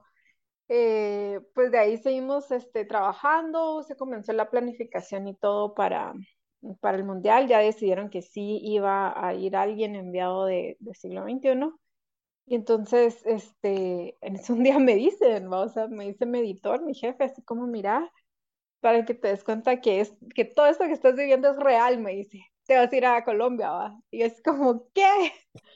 Entonces, ajá, o sea, lo primero que hice fue avisarle a mis papás, a contarle a mis papás, me voy a ir a Colombia y todo el rollo. Fui a sacar mi pasaporte porque no tenía ni pasaporte, ¿va? Y, Y entonces de ahí todo fue, te lo juro que todavía me recuerdo y fue así como súper irreal, ¿va? O sea, es una experiencia de verdad que increíble. Eh, fue la primera vez que yo viajé. Yo me recuerdo que desde chiquita siempre soñaba con viajar, siempre miraba yo los aviones y decía, algún día voy a viajar, algún día voy a ir. Mi sueño era ir a Argentina, que ya lo cumplí, pero era así como, algún día voy a ir a Argentina. Y entonces se me da esto en el trabajo, o sea, por trabajo, y para ir a ver a la selección en un mundial, entonces imagínate, es así como, ¿qué es esto? O sea, de verdad está pasando. Y me recuerdo que sí fui la única mujer periodista que, que, que, iba. De ahí, no me recuerdo exactamente cuántos íbamos de Guatemala, no sé, unos 20 tal vez o 30 periodistas. Y, y me recuerdo que ahí tengo acabar las fotos de cuando todos estábamos antes de los partidos en la cancha y nos tomamos la foto, ahí solo yo de mujer, ¿va? entonces la verdad es de que fue así como algo súper importante para mí. Y, y no para demostrarle a nadie, porque al final también tengo como súper claro que yo no tengo que demostrarle nada a nadie, sino es algo más como personal, vas a decir, Alana, estoy aquí, o sea, sí se puede, si puedo, ¿va? Y, y, pues estar ahí, escuchar el himno de Guate, a la gran, fijo lloré, todos lloramos, creo yo. Era así como, porque al final puede ser un mundial sub-20, no es, no es un mundial mayor, pero igual o sea, para mí fue como súper importante, va. Para Sí. mí fue así como, ajá, o sea, es así como el mundial, va. Entonces, este, fue una gran experiencia, sí tuve la oportunidad de estar en todos los partidos. Eh, no era lo mismo, pero fíjate que al día y siglo XXI era como la misma redacción. Eran dos periódicos diferentes, pero digamos de los mismos dueños, va, por decirlo así. Entonces también iba un compañero de al día, este, con él nos organizábamos y todo así de, mira, tú vas a ir al, al entrenamiento de Guate, yo voy a ir al entrenam entrenamiento de Croacia, por ejemplo, Real de Guate, va. Y, y así, y estar en Colombia, la comida súper rica, el lugar súper bonito, el clima súper rico también. Entonces sí, o sea, salir, conocer otro país, eh, escribiendo, tomando fotos, haciendo lo que me gustaba y que me pagaran por eso, no tiene precio. Fue algo genial. Y bueno. y, y de ahí viene, viene lo de Río, que fue otra cosa también súper, súper inesperada, porque fíjate que después de de un par de años de estar en, en Siglo, se me da la oportunidad de llegar a, a Prensa Libre. Yo estaba en Siglo feliz, eh, ahí obviamente era una redacción más pequeña, entonces me recuerdo que éramos solo dos reporteros en, en Siglo, entonces nos tocaba hacer de todo, mira, ahí cubríamos todos los deportes desde las 7 de la mañana hasta las 10 de la noche, ¿va? entonces eran unas jornadas larguísimas, pero yo estaba contenta y aprendiendo un montón. En eso me llaman de, de Prensa Libre, me llama el editor de prensa y me dice, eh, mire, fíjese que tenemos una plaza y, y la queremos entrevistar, ¿va? Queremos ver si quiere aplicar y todo, y yo así como no me lo esperaba, yo, está bueno, entonces fui, hice la entrevista, hablé con mi editor de siglo y le dije, mira, fíjate que me hablaron de Prensa Libre, ¿va? Y él, buenísima onda, eh, me dio chance para ir a la entrevista, me aconsejó y todo. Y aunque me costó un poquito tomar esa decisión, la tomé y, y me fui para Prensa Libre. Y no me arrepiento, por supuesto. Entonces, cuando yo llegué a la prensa, me recuerdo que igual fue una cosa súper irreal, ¿va? Porque uno dice, a la prensa libre es top, ¿va? Es así lo más top. Entonces ahí comenzó otra aventura, otros nuevos retos. Y yo me recuerdo que sí dije, bueno, aquí lo que quiero primero es ir a unos Juegos Panamericanos, que por cierto no se me ha dado la oportunidad, pero yo dije, voy a trabajar para hacer la enviada especial para Panamericanos, ¿va? Entonces empiezo a trabajar en eso, empiezo a tratar pues de hacer mi mejor trabajo, de hacerlo mejor, de aprender, porque entonces ahí ya se venía el reto digital, porque en siglo XXI era solo papel, digamos, ¿no? yo escribía solo para el, periódico. En prensa libre ya existía la página web, ya estaban las redes sociales y todo, entonces empezar a aprender eso eh, y pues también a, a, hacer contenido para esta plataforma. Y ahí estaba el noticiero en línea, que ahí también fue cuando empecé como con este reto de estar frente a la cámara. ¿no? Entonces fue como, eran un montón de cosas y que yo estaba feliz, yo estaba súper emocionada, estaba aprendiendo. Y en eso se llegan los Juegos Panamericanos de Toronto, 2015. y me acreditan. Me dicen, Jenny, te vas a ir a los Juegos Panamericanos. ¿va? Ahí sí ya iba a ir con otro compañero. Eduardo se llama. Entonces, nos dijeron, va, ustedes dos se van para Toronto, que la irán, y yo estaba, pero mira, feliz. La cosa es de que por situaciones ya de la empresa ya no fuimos, ya no fue ninguno de los dos, no se cubrieron. Entonces ya me quedé yo en la redacción escribiendo todo sobre los juegos, pero en la redacción me quedé con mi acreditación de recuerdo y dije, bueno, ya va a llegar, va. Llega, llega el 2016 y se vienen los Juegos Olímpicos y te juro que no me lo esperaba otra vez. Yo estaba igual feliz haciendo mi trabajo y todo, pero ahí en, en prensa éramos como 16 tal vez reporteros, o sea, ya era una gran diferencia. Y ya tenía yo compañeros con años de años de experiencia. ¿va? Entonces yo te lo juro que no me lo esperaba. En eso un día me habla, ayer tenía una editora, entonces ya me habla la editora con otros eh, coeditores en una reunión y me dice, mira, te vas a hacer la enviada para Río. Y yo, ya ves, allá, yo, ¿qué? Eh, pero ahí sí me dijeron, vas sola, ¿va? Porque no va nadie más, sos la única, vas a ir a hacer de todo, ¿va? Entonces fue como un gran reto para mí, me recuerdo, esa etapa fue como súper, súper importante para mí en todos los aspectos. Eh, Ajá, o sea, era un trabajal antes de ir a Río, en Río, entonces era así un trabajal, te lo juro que yo estaba, terminé exhausta, pero fue algo muy, muy genial, otra experiencia súper irreal, o sea, para empezar, otro viaje eh, por trabajo, por ir a ver a los, deport a los mejores deportistas del mundo, ¿va? o sea, en todas las disciplinas, me recuerdo que estuve en un partido de Nadal y para mí tener a Nadal a unos metros de mí fue una cosa, ni siquiera te lo puedo describir. Tal vez te lo voy a escribir, Ahí está. lo hace Ese. más fácil. Pero ajá, o sea, ver, ver a Nadal, ver a Andy Murray, por ejemplo, ver a la selección de baloncesto de Estados Unidos. Eh, tuve la oportunidad de estar también en, en la competencia de Usain Bolt y tomarle fotos. Entonces, de verdad, o sea, todavía es así como algo irreal, pero me pasó y fue muy, muy, muy genial, de verdad. O sea, de verdad.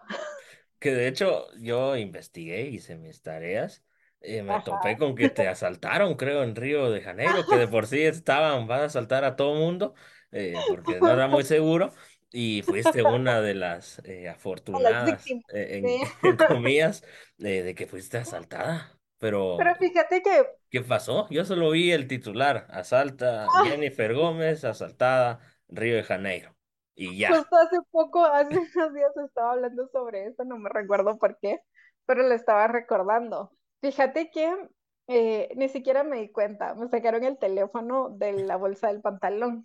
Me recuerdo que ese día yo estaba, yo fui al Maracaná. Entonces estaba en el Maracaná y me dijeron, mira, cuando estés ahí vas a hacer un Facebook Live y que no sé qué. Y yo está bueno. va". Entonces yo tenía mi teléfono de Guate y compré uno allá pues para tener internet y todo. ¿va? Entonces ya hice mi Facebook Live así enfrente del Maracaná y todo. Entonces de ahí sacando mis hojitas así, bueno, a ver a dónde voy, qué, qué bus tengo que tomar y todo. En eso me voy, andaba con mi mochila y la cámara y todo. ¿va? Me voy y entonces con el teléfono de, de Brasil yo me compartía internet al otro teléfono. ¿va? En eso me subo al bus y me voy normal, va. Iba súper lleno, va como en Guate, va así full. Entonces ya llego a mi destino, me bajo, entonces agarro mi teléfono y miro y cuando miro no tenía internet. Y así como, ¿por qué no tengo internet? Entonces empezó a buscar el otro teléfono y solo ya no lo tenía. ¿va? Ok. Entonces es como, ah, me lo robaron. Entonces, al menos no me llevé el susto así de que me asaltaran con pistola y todo. No, solo fue que me sacaron el teléfono. Tuve que comprar otro. Y que fue el de allá, imagínate, te robaban el de acá que tenías, saber cuánto tiempo de tenerlo, imagínate ahí hubiera todo. sido un poquito más complicado, ajá. Sí, al menos fue el de allá, que también era como uno de los más chafitos, digamos, es como el más básico, ¿va? Con que tenga Pero internet era más que suficiente. cabal, es lo que necesitaba, cabal. Pero esa fue mi experiencia, triste. Pero qué, qué bonito escucharte eh, todo lo que acabas de, de mencionar ahí, enlazaste cabal, te iba a preguntar después del mundial sobre este viaje. Em, primero, de hecho, esa foto que mencionaste del mundial, eh, si no la han visto. Pues búsquenla. Es, están todos los, los fotógrafos y cabal solo hay una mujer y justamente es, es Jennifer. Y, y no sé por qué, hace poco lo, lo tocamos, no, no me acuerdo por qué, porque, porque íbamos a estar hablando de una foto de 2011. Eh, Pero lo mencionábamos y dijimos así como, chica, qué, qué nivel, la verdad, que ella haya ido. Y sin saber toda la historia que había detrás y que ahorita ya nos compartiste parte de ella. Y luego los Juegos Olímpicos, bien mencionabas que querías ir a, a Panamericanos, que es la parada previa a los Olímpicos. Y primero fuiste a Juegos Olímpicos que a Juegos Sí, Panamericanos. me adelanté. Ya veremos si te vemos en los de Santiago 2023. Sí, vamos. Bueno, Mira, para los Juegos Olímpicos de Tokio también estaba acreditada, me recuerdo, me acreditaron. Y otra, otra vez, o sea, no es de que yo diga, ay, mi trabajo no lo vale, por eso no me lo esperaba, no, solo no lo tenía como en mis planes, de hecho estaba enfocada en, en otras cosas, eh, siempre en el trabajo, pero en otra, en otra área, digamos. En eso me dicen, mira, te vamos a acreditar para Tokio, vaya. Es como, ah, está bien. Ya llegó la pandemia y bueno, pasaron mil cosas y ya no se pudo, pero ahí tengo también mi acreditación de Tokio, de recuerdo. Yo mencioné hace un par de minutos, bueno, un par de, sí, de minutos, que eras un exponente de la historia de acá. Y ahora, sabiendo que pudiste, voy a mencionar a los que se pudieron haber ido y a los que no. Fuiste Mundial Sub-20, Panamericanos 2015, Olímpicos 16, Olímpicos 20, y ya veremos qué pasa en el futuro. Si, si al final sancionan al Comité Olímpico, no sé si van a enviar Sí. eh, corresponsales y, y quién quita que se vayas a Chile y conozcas otro país que ya vi que te gusta viajar. Eh, Ay, hace sí, poco estuviste en. México, creo, Ah, fui a. México Y yo también. cuando la vi dije, ¿por qué está en México? Y fue a varios lugares. Eh, tenés una foto en el Azteca. De hecho, antes de grabar me metí para corroborar un par de detalles. Estabas en el Azteca. Y yo dije, ¿por qué está ahí? Pero ya que mencionas que quieres contar sobre tus viajes, contá. Sí, quiero contarte especialmente sobre uno, que fue mi viaje a Argentina. ok. Que como te digo, yo, mira, ahora ya no escondo, digamos, en algún momento estaba traumada, yo decía, no voy a decir de qué equipo soy, porque qué va a pensar la gente. No, ahora la verdad es que confío bastante en mi objetividad y digamos, ya no soy una fanática loca como tal vez fui en su momento, pero eh, siempre he leído a Boca, Ok, o sea, soy fan de Boca Juniors. Entonces yo crecí viendo a Boca. Entonces yo miraba los partidos en la bombonera y yo decía, qué cosa más impresionante. Sueño con en, algún momento de estar ahí. Pero cuando yo lo empecé a soñar, o sea, era eso, un sueño, o sea, de verdad no decía como voy a trabajar para estar ahí. Solo era así como, ojalá algún día pueda estar ahí. va. En eso empiezo a trabajar en, en siglo y todo. Y, y entonces empiezo a ahorrar y empecé a ahorrar porque la gente tal vez puede ver mis redes y porque en algún momento me han he- hecho algún tipo de comentarios así de, a la gran, pero es que de, de plano saber cuánto ganas, ¿va? y por eso puedes andar viajando y que la y no es así, va. Eso es lo que de verdad, o sea, trabajo por eso y ahorro para eso, ¿me entendés? Entonces empecé a ahorrar y empecé a ahorrar y pude viajar a Argentina hasta cuando ya estaba en la prensa. O sea, así pasé un par de años ahorrando. ¿Va? Entonces estaba en la prensa y cuando yo miro, así como, a la gran, ya me alcanzaba, me puedo ir a Argentina, ¿va? Entonces llegan mis vacaciones y cabal, y me voy sola, ¿va? Y me voy sola, tenía algunos amigos allá, los contacté y todo, y ellos es como, vení, nosotros te recibimos, qué buenísima onda y todo. Y entonces vio esta experiencia, otra experiencia irreal, o sea, mi vida es ir- irreal en muchos aspectos, y, y entonces me pasa esto, ¿va? Y lloré, o sea, cuando, mira, pues yo llegué a Argentina y todo era así como a la gran, qué chilero estoy en este país, porque aparte por lo mismo de irle a Boca, entonces Argentina me empezó a llamar un montón la atención en muchos más aspectos, entonces me gustaba que la música argentina, que la comida argentina, y entonces yo así me creía argentina. Entonces llego a Argentina y todo chilero, y entonces al siguiente día, porque yo llegué de noche, me recuerdo, entonces al siguiente día temprano, y decía, quiero ir a la bombonera de una vez, va. Y entonces mi cuate así como, va, vamos pues. Y entonces fuimos a la bombonera y te lo juro, o sea, estar frente a la bombonera después de haberla visto tantas veces en la tele y decir, algún día quiero estar ahí, y me puse a llorar, va. Me puse a llorar y fue así como, ah, yo cumpliendo mi sueño. Y pude estar en dos partidos. eh, todavía era el Boca, me recuerdo de Riquelme, que Riquelme es mi jugador favorito de todos los tiempos. Entonces todavía pude ver a Riquelme, todavía estaba Bianchi como técnico, me recuerdo. Y, y fue una cosa bien loca porque yo también, yo iba, yo así como, yo quiero estar donde está la 12. Yo no sabía, no tenía idea, yo estaba loca. Yo quiero estar donde está la 12 y que no sé qué. Entonces mi amigo, que es socio, él y, y su familia son socios de Boca, entonces me dicen, mira, no te lo recomendamos, ¿va? O sea, estar en la 12 es una locura, ¿va? Entonces mejor ven y nosotros te vamos a, a ayudar a entrar con nuestros pases de socios y que la eran, y estamos arriba de la 12, no sé yo, va, está bueno. Entonces, cabal, estoy arriba de la 12, entonces a cada rato yo decía en el partido, va a ver para abajo, porque quería ver el show de la 12, que también fue genial. Eh, y sí, fue una, una locura. Riquelme hizo un gol, me recuerdo, de penal, pero fue gol, ¿va? Entonces me lo disfruté un montón. Eh, como te digo, en ese momento estaba loca, tan loca que no quise ir al Monumental. Solo pasé enfrente y dije, ay, el estadio de River. Y, y el último día que estuve en Argentina, sí dije, voy a ir al Monumental, pero antes me voy a ir a despedir de la Bombonera. Dije, entonces fui a la Bombonera y ya no me moví de ahí. Ahí pasé todo el día. Entonces ya, ujú. Yo, Pero yo, fue, yo no sé qué tiene Argentina, que todo mundo que uno habla, Argentina es un destino que a todos nos gustaría visitar. Y eh, aparte, o por lo menos los que yo he hablado, a todo mundo le gusta Boca, no sé por qué. O Se creen argentinos y todo. Yo, si tuviera que escoger, tal vez sí me voy más por Boca. A lo mejor yo no sigo los jugadores ni nada, pero lo que sí me gusta mucho es la afición.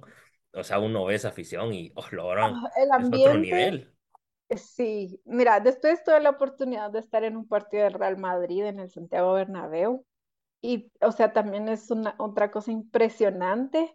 eh, pero lo de Argentina sí no se compara. O sea, sí es otro ambiente, es otra atmósfera totalmente. Y aquí mencionabas que, que estuviste en el Madrid. Yo, yo no sabía que habías ido al Bernabéu. Yo solo vi una foto afuera del Camp Nou y yo dije, ah, Barcelona. No creo que sea Photoshop, ya que a ella le gusta viajar. Seguramente sí fue.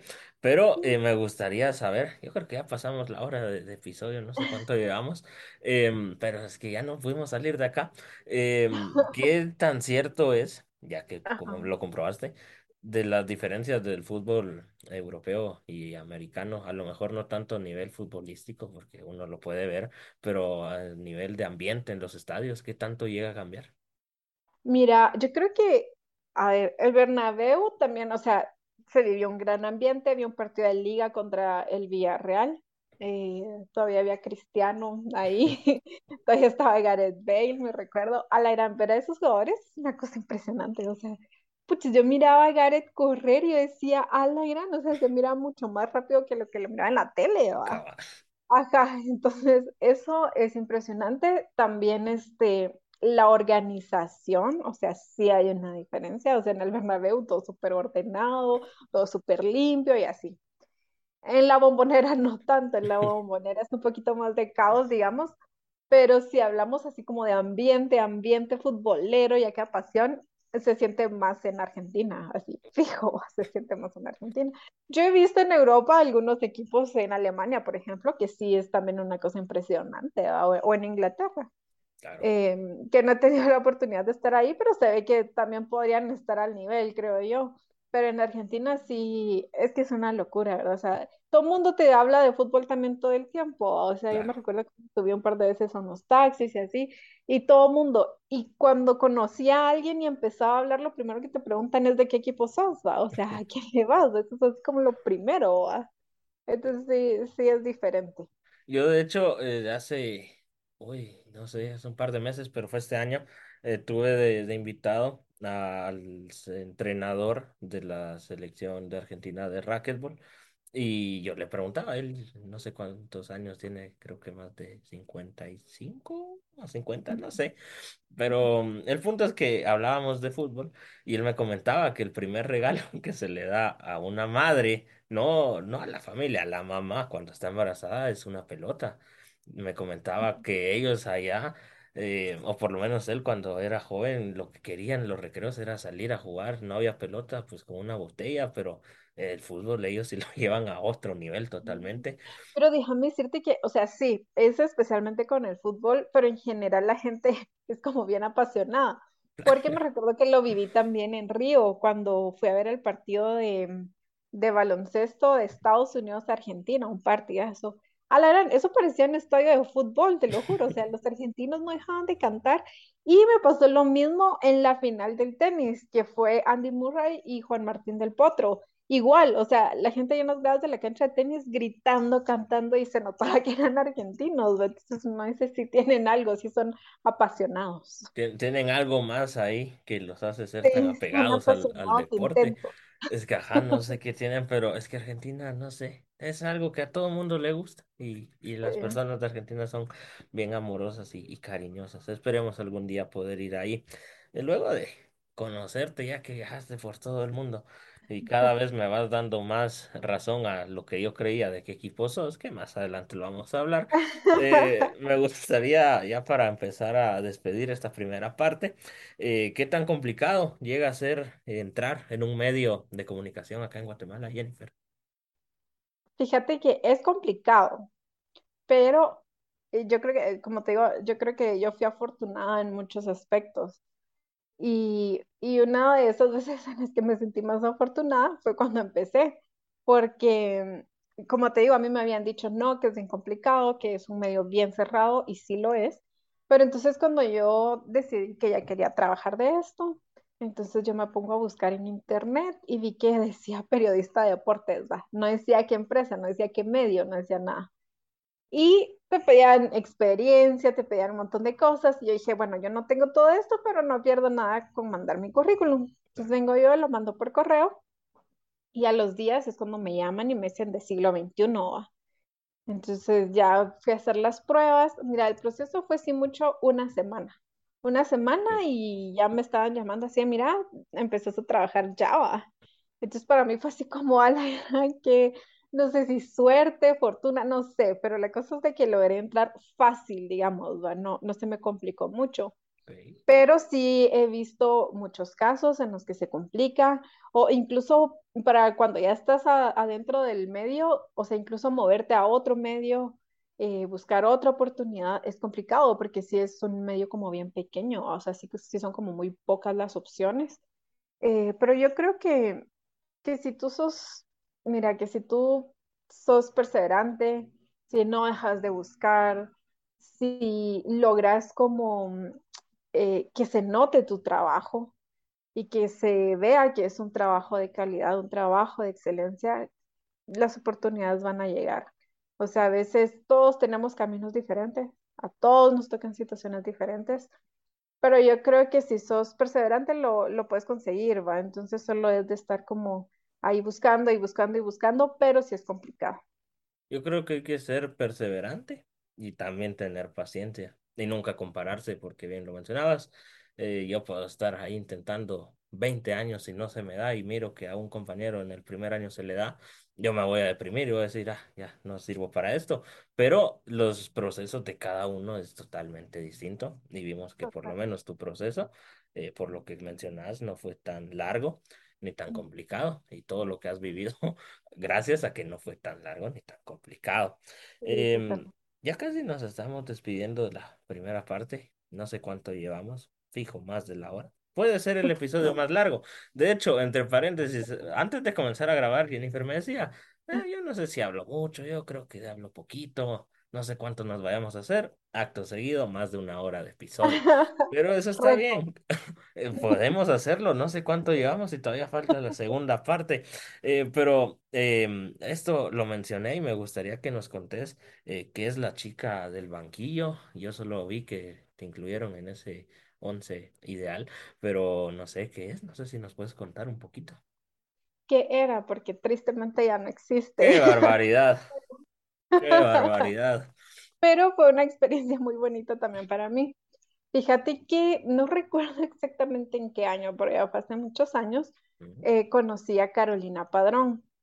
Me recuerdo que a ver, todo empezó porque cuando yo estaba como iniciando, por algún motivo, nos empezamos a seguir en, en Twitter con Richard Méndez de ESPN, no sé si lo ubicas. Sí. Pero entonces está Richard Méndez y nos empezamos a seguir. En eso nunca hablábamos, ¿va? Pero en eso un día viene y me escribe y me dice que va a venir a Guatemala.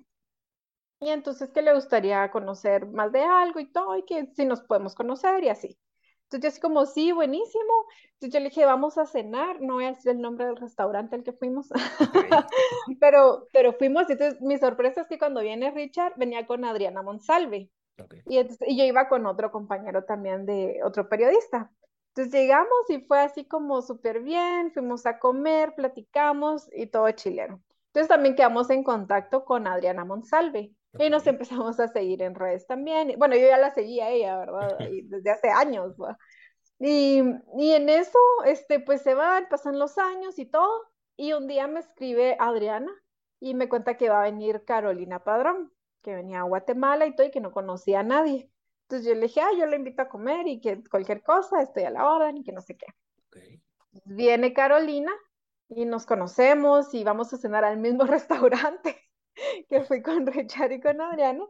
Y entonces ahí quedamos en contacto, o sea, quedamos en contacto con Carolina y, en eso Carolina eh, me cuenta de que tenía este proyecto. Entonces me dice, me contó que tenía este proyecto de la chica del banquillo, que era pues un blog, que era su página web y que mm, entonces no me dio como muchos detalles porque todavía estaba como dándole forma.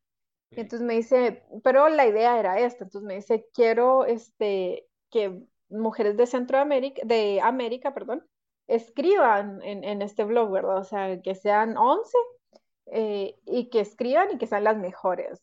Y que sea, eh, no era solo de fútbol, pero era más de fútbol, digamos, ¿verdad?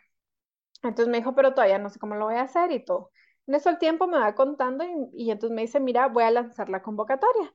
Ella no había visto mi trabajo, digamos, o sea, porque no, no se había dado la oportunidad ni nada. Entonces me dice, mira, voy a lanzar la convocatoria, este, y solo es de mandar algún, unos artículos o algunos artículos y todo, y pues ya ella y su equipo de trabajo iban a elegir. Y entonces yo así como voy a mandar, voy a mandar tres notas que he escrito y a ver qué tal va. En eso mando, ¿verdad? O sea, mando mis notas y todo, que habían salido publicadas en, en la prensa y todo el rollo. De ahí al tiempo, este, cabal, o sea, empieza a decir así como, bueno, que recibió un montón, así, fue una gran convocatoria, recibió un montón de artículos de todos lados y entonces que iba a empezar ya a seleccionar. Y me recuerdo que publica una historia en Instagram y entonces eh, cabal habla de una nota que yo le mandé y entonces dice que es una de, sus favoritas, o sea que no se lo esperaba y fue una de sus favoritas y todo, y era una nota mía. Ok, Entonces de ahí pues ya arma el grupo de WhatsApp y todo y nos dices como, bueno, ustedes fueron las elegidas.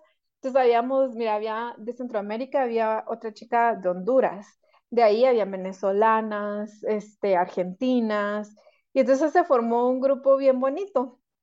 Y entonces ya nos cuenta cómo iba a estar la dinámica. Eh, nosotros cada cierto tiempo teníamos que escribir alguna nota chilera, no era como algo diario, no era actualidad, sino eran historias que teníamos que mandar y pues ya el equipo de ella lo editaba y todo y lo publicaba en la página web y en redes sociales. Entonces ahí estuve como por un año, si no estoy mal, eh, porque después ya no puedo seguir el proyecto, pero fue una experiencia súper bonita, o sea, de verdad, estar trabajando ahí con ella. Carolina, yo creo que la mayoría pues la conocen y la ubican porque sale en ESPN, porque sale en Sports Center y, y así. Pero, pero yo la conocía más porque la leía o porque también escribe. Entonces, y para mí, o sea, escribe súper bonito, es así como bien chileno. Entonces también que como que me eligiera a mí también fue así como importante para mí, ¿no? Porque si era Lena, yo la admiro un montón por cómo escribe y me está eligiendo a mí, ¿no? Entonces, eh, ahí estuvimos. Después, por un tema complicado de que, bueno, para empezar, ella decidió enfocarse un poco más en su libro porque ella escribió un libro. Todavía no lo ha publicado, pero estaba en eso. Entonces ya no pudo seguir con el proyecto, también por algunos problemas con el equipo que, que tenía, ya no se pudo seguir. Eh, todavía tenemos el grupo de WhatsApp, todavía este, platicamos a veces, pero pues, o sea, ya no se pudo seguir, pero fue una experiencia muy, muy bonita, la verdad. Son experiencias que te van a quedar para toda la vida, aunque ya no siga el proyecto, pero muy pocas personas pueden decir, yo trabajé con este, yo conozco a esta persona y, y sos una de esas afortunadas. Yo, yo no sabía. ni qué era ni que había desaparecido, solo lo vi y dije, lo voy a consultar, a lo mejor aún sigue, pero ya no, ya murió, yo no sabía, pero ya me informaste. ojalá reviva en algún momento. Si todavía está el grupo, tal vez sí, porque si hubiera muerto para nunca volver, bueno, un gusto conocerlos. Y ahí acababa, pero quien quita que, que vuelvan. Eh, hoy sí, entrando eh, ya en la recta final, entramos a la parte de los consejos. No sé qué tan buena consejera seas, eh, pero me gustaría que mandes un consejo eh, para, para todos. Yo acá puse jóvenes, pero cualquier persona que escuche esto. Joven siempre es uno que tenga cualquier edad, Sí, para eh, que los incentives a seguir sus sueños, ya sea dentro del mundo de la comunicación o bien fuera de él. Sí, no sé qué tan buena consejera soy, pero mira, pues soy muy buena para escuchar.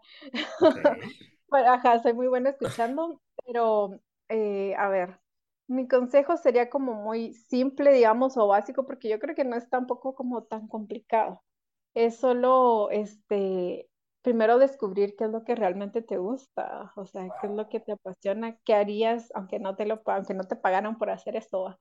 Y entonces ya cuando tengas eso como muy claro, arriesgarte, porque a veces creo que eso es lo que nos detiene muchas veces de, del miedo, a que, que al final todos lo sentimos en algún momento.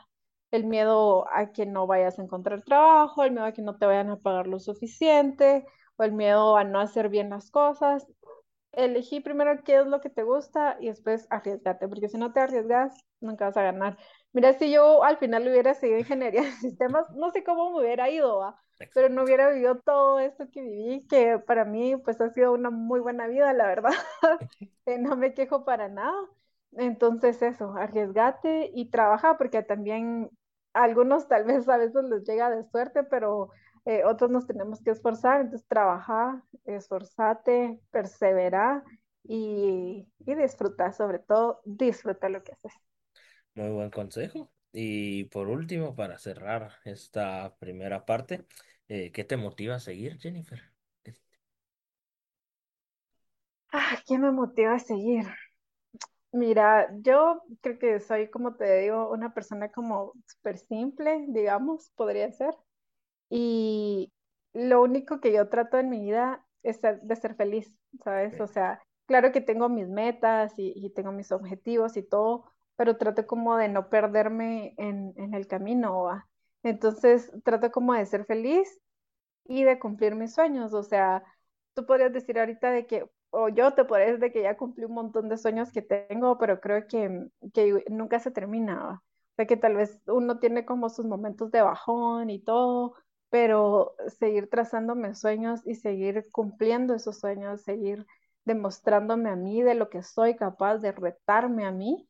Y, y saber que no tengo límites, ¿no? Porque solo los límites uno mismo se los pone, ¿no? Entonces, el seguir disfrutando tanto de mi carrera como fuera de mi carrera, porque pues tengo mi familia, tengo mis amigos, eh, que los amo y que pues son parte súper importante de, de mi vida. Entonces eso, seguir disfrutando mi día a día.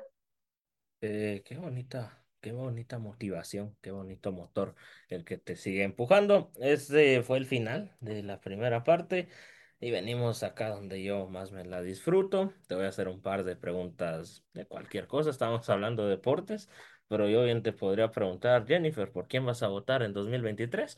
Y me tendrías que responder. Eso no te lo voy a preguntar, pero fue un ejemplo.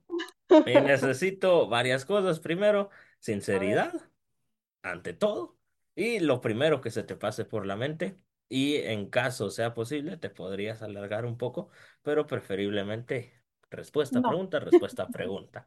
¿Estás lista realmente para mis preguntas? estoy nerviosa pero lista. Ok. Yo al, al final de esto te voy a dar la oportunidad, te lo había mencionado eh, fuera de cámaras, de micrófonos, pero siempre me gusta recordarlo. Primera pregunta, Jennifer, lugar para desconectar. ¿En dónde te gustaría perderte? ¿O dónde te perdés de vacaciones? De ya no aguantás y te tenés que desconectar. ¿Dónde lo haces? Tenía un lugar muy especial, que era una terraza. Ahora ya no puedo, ya no tengo acceso a esa terraza, pero tengo acceso a un jardín, que esto es más que suficiente para mí. Última vez que lloraste, ya sea de alegría o de tristeza. de alegría. Eh, mira, soy súper llorona. La última que recuerdo es viendo una película. Viendo una película, ay Dios, mira, me en curva porque no me acuerdo el nombre de la película exacto, pero creo que era así como todo al mismo tiempo, no sé, una cosa así. ok. Eh, viendo una película y que me hizo como en- chocar muchas emociones. Lloré hace como dos meses tal vez. ¿Cuál sería tu porcentaje que le darías a la selección de Guatemala para que acceda al Mundial de 2026? ¿Cuánto crees que a día de hoy, que ni han empezado eliminatorias, falta un montón, pero a día de hoy, ¿qué porcentaje darías para que Guate esté en el Mundial? A la esa está complicada, mira, Aquí pero se va a ver tu lado objetivo que mencionaste ah, antes, porque pues, puedes decir 100, pero del que que tanto así. alardeo. Sí.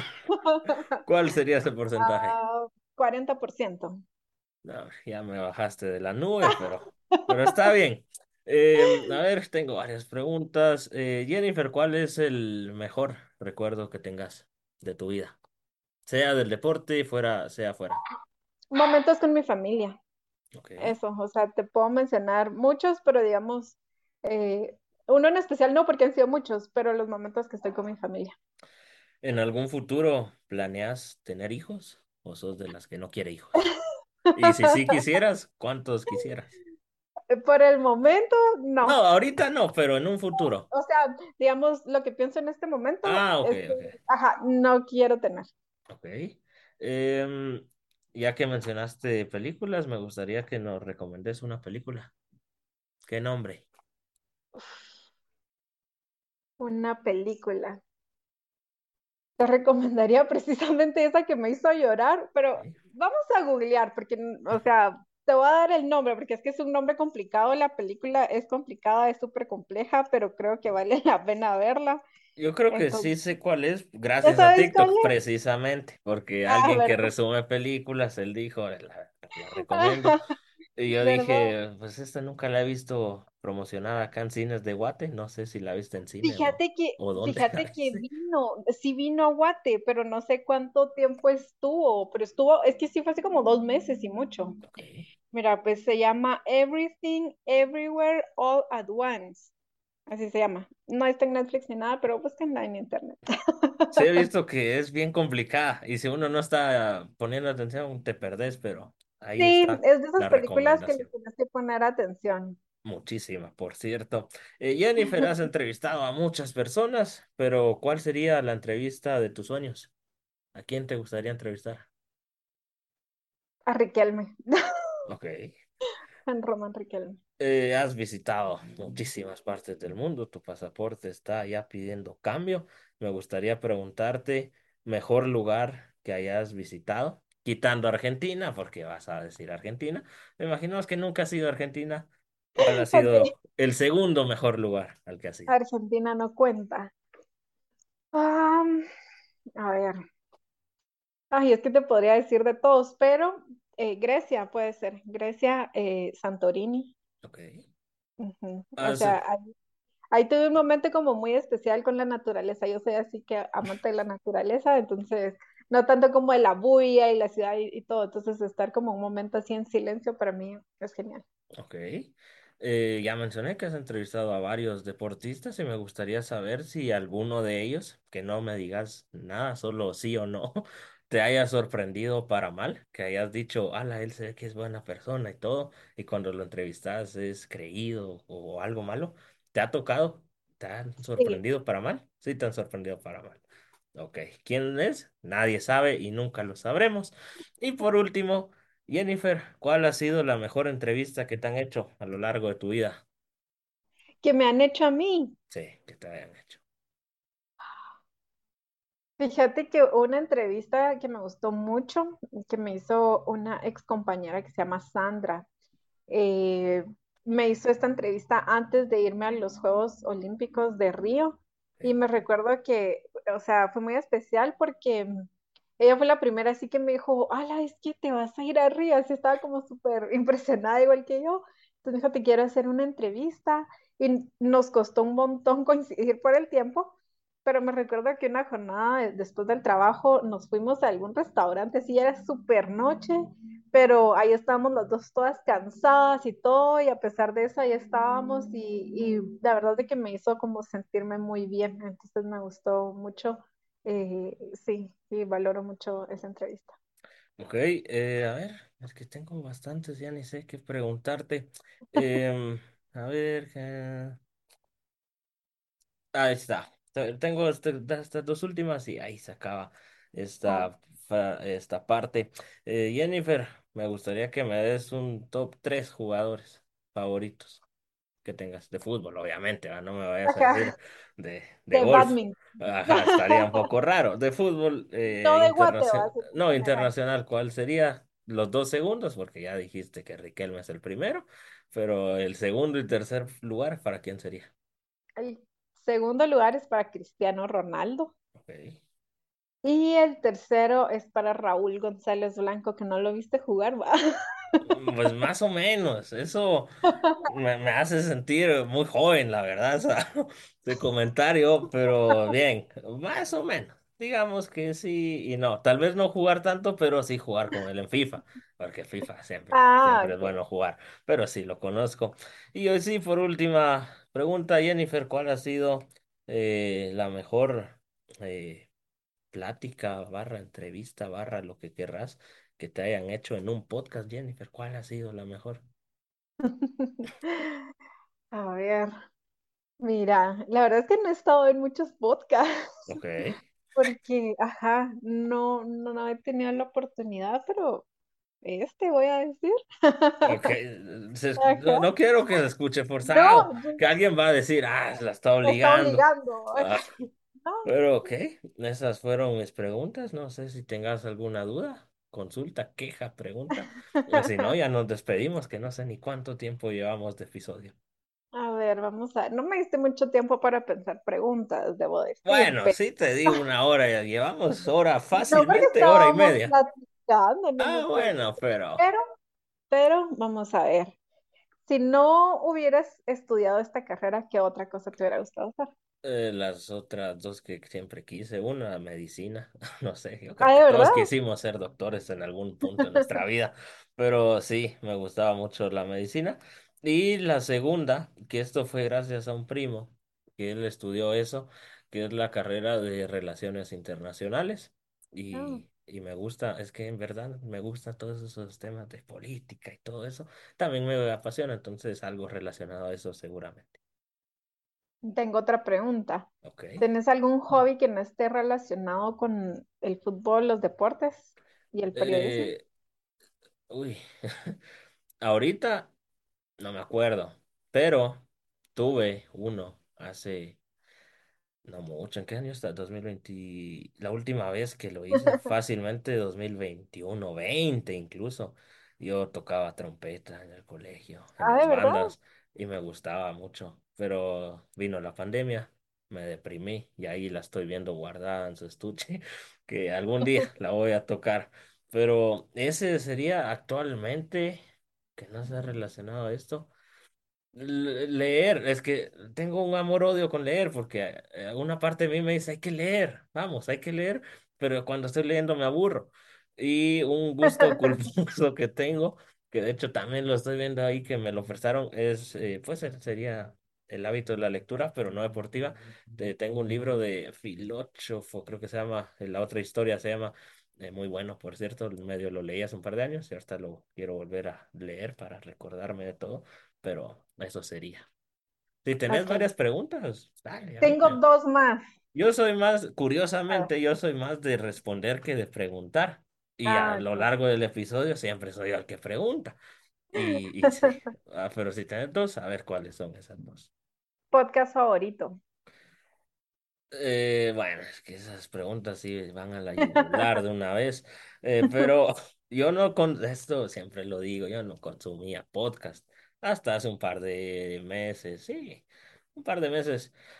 Y el único que, que me gusta y, y ahorita sí estoy bien viciado, me miro dos episodios fácilmente al día, es eh, La Cotorrisa, Eh, pero yo lo veo en YouTube, yo soy Ah, amante de YouTube, no, eh, Spotify, yo no, no llevamos. No me gusta eso que no pueda volver a escuchar la canción sin pagar y todo. En cambio, en YouTube solo la regreso. Pero sí, de podcast sí sería la cotorriza, pero en YouTube me gusta ver la imagen, aunque creo que en Spotify ya está, pero ese es otro tema. Ok. Y la última, tú, esta va a ser una copiada, mira, pero creo que vale la pena.